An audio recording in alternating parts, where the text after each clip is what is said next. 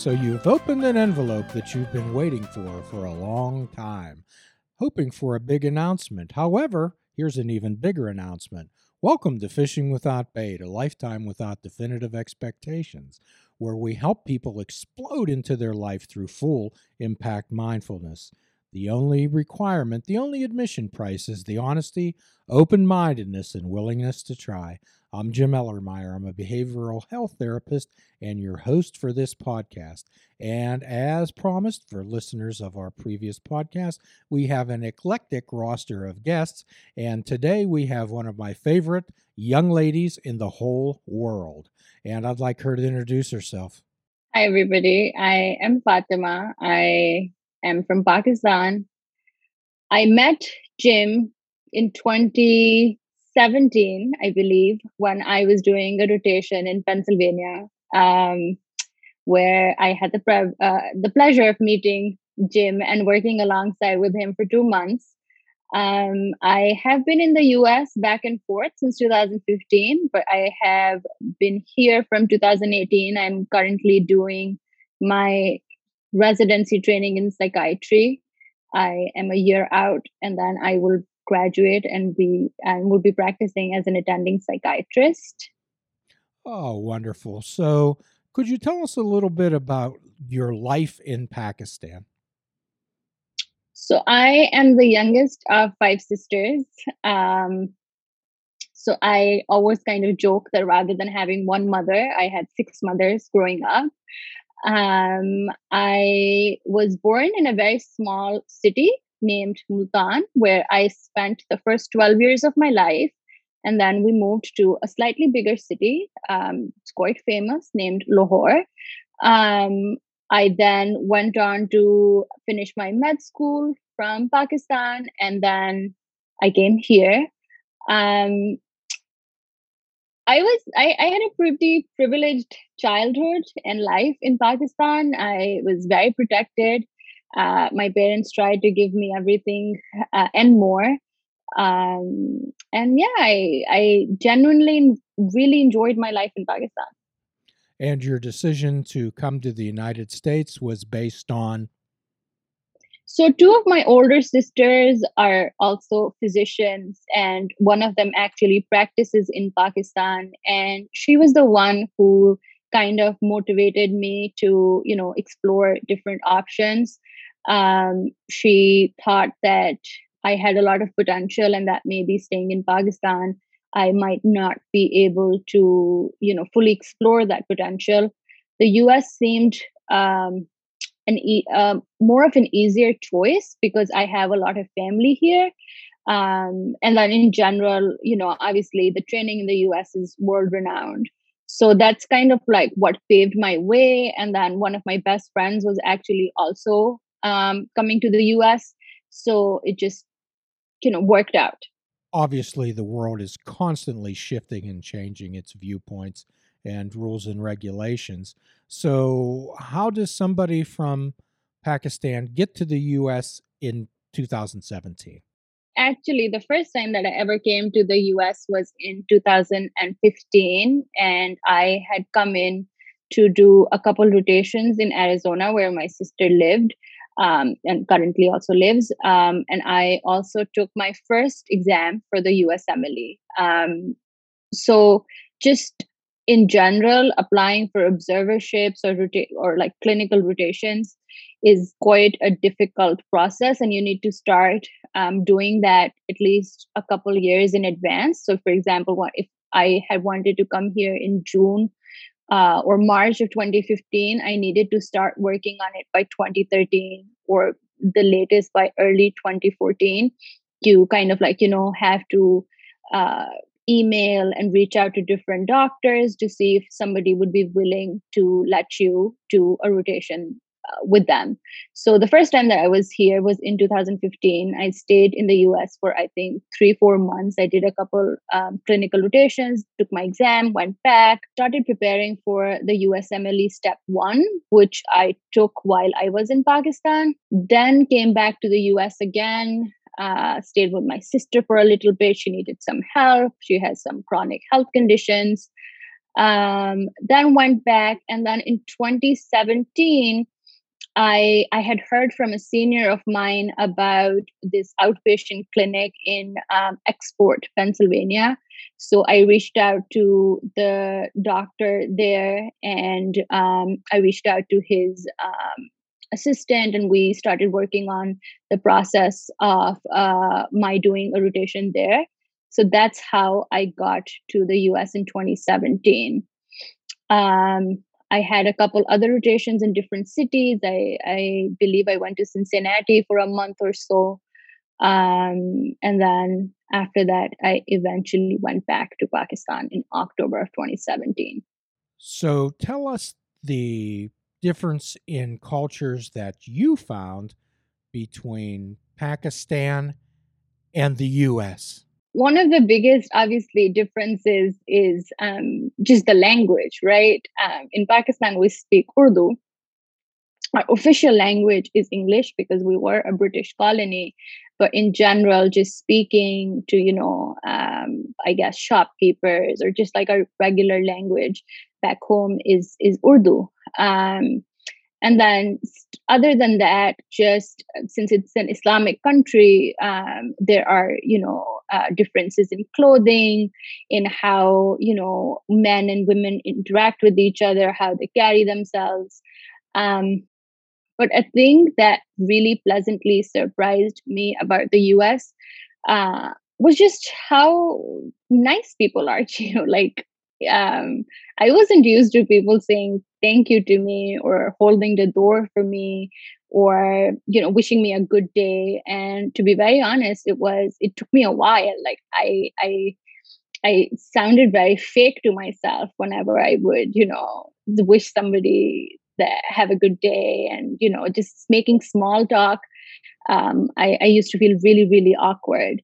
Um, but that was I think that was something that I hadn't noticed, you know, maybe watching TV or watching different sort of movies or in books. I think that's not something that's that apparent, maybe.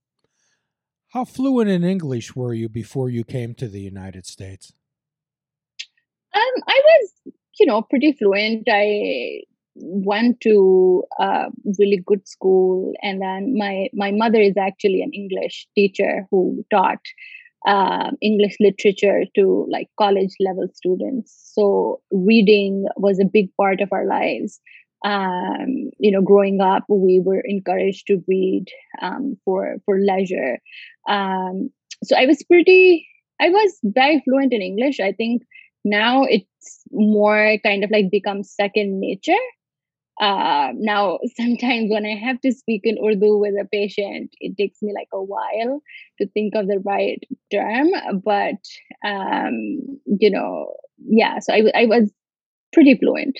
Perhaps as everyone out there knows from previous podcasts i'm a great admirer of uh, dr safdar chaudhry and one of the things that he liked to do was to give foreign medical graduates uh, a chance and so, how did you how did you contact Dr. Chaudhry? How did you hear about him? I mean, my gosh, we were in a small little town in western Pennsylvania. So um, there was another um, medical student who was my senior who had done a rotation with Dr. Chaudhry. Um, he, you know, when when you come to the US or when you plan to come to the US, um, there is a small proportion of medical students from you know your own college um, or your own med school who are planning to come to the us and even smaller proportion are the people who want to do psychiatry. So aspiring psychiatry residents it, it's like i don't know if for example 100 people apply in a year maybe they're like two or three um, you know from from pakistan which i know is a generalization but in uh, it, it's a very very small proportion. So when one of my mentors found out that i wanted to do you know psychiatry he was the one who connected me with faisal who was a year ahead of me from med school who had done his rotation here uh, with dr chaudhry so he was the one who got me in touch um, actually he was the one who sent me uh, you know the information about SICLAIR and you know the website. And then i just filled in the form and emailed Chris. And Yes. then Chris replied to me, and then that's how it just happened. I remember Faisal well. Yeah. Ab- absolutely. Well, I'm certainly glad that he connected you with Dr. Chaudhry, who was uh, very kind. And at that time, we were not only an outpatient psychiatric facility, uh, Dr. Chaudhry often referred to it as a, an educational center, also. hmm So, after you left Seclair, and actually, uh, Fatma, you're the only one of two um, medical residents there that actually got a residency in the United States. I don't know if you're actually aware of that or not. So, what type of qualities do you think that you had let you fit in with uh, Seclair, and particularly your interest in the field of psychiatry? You know, I think my interest in psychiatry just stemmed from a very basic um, level. Just you know, growing up, um, I was interested how the five of us were born to the same set of parents and had you know almost identical environments, and we had such different personalities, um, such different ways to deal with stuff. I think that's where it started from to kind of like, you know, I, I kind of was always interested, like how, you know, because you always talk about nature and nurture. But for us, you know, we had similar genetic makeup and we have similar environments growing up, but we're so different.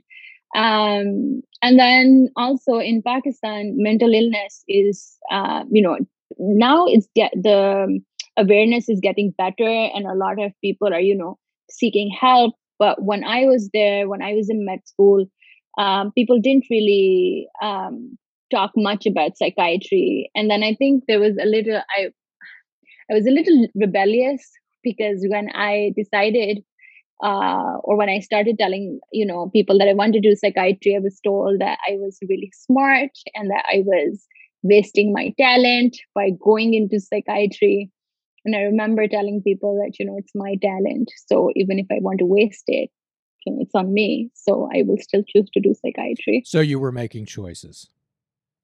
I was making choices. Excellent, excellent. That's one of my tattoos. You might not be able to see it from there, but it's I choose. Two most powerful words that a human being has in their vocabulary. I choose. So, talk to us a little bit about some of the roadblocks that were in your way and how you overcame them. You know, I was maybe like looking back from here, I I don't feel like I had uh, you know really big obstacles, but I think you know there were certain things for sure, particularly when I was applying uh, when I was um, preparing for the for the steps. Um, at times, I felt like I wouldn't be able to take the exam, or because I would just never feel like I am, you know, I've I've done enough or um, even when I took the exam, I had this fear that um, I wouldn't do very well. Um, but I think that came from my father.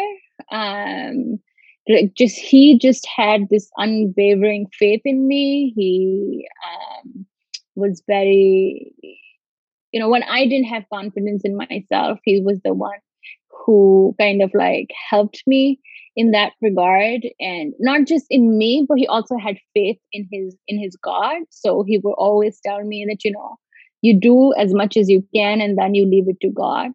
Um and i think that's the kind of like um philosophy that i have about life that i can you know i can only do so much.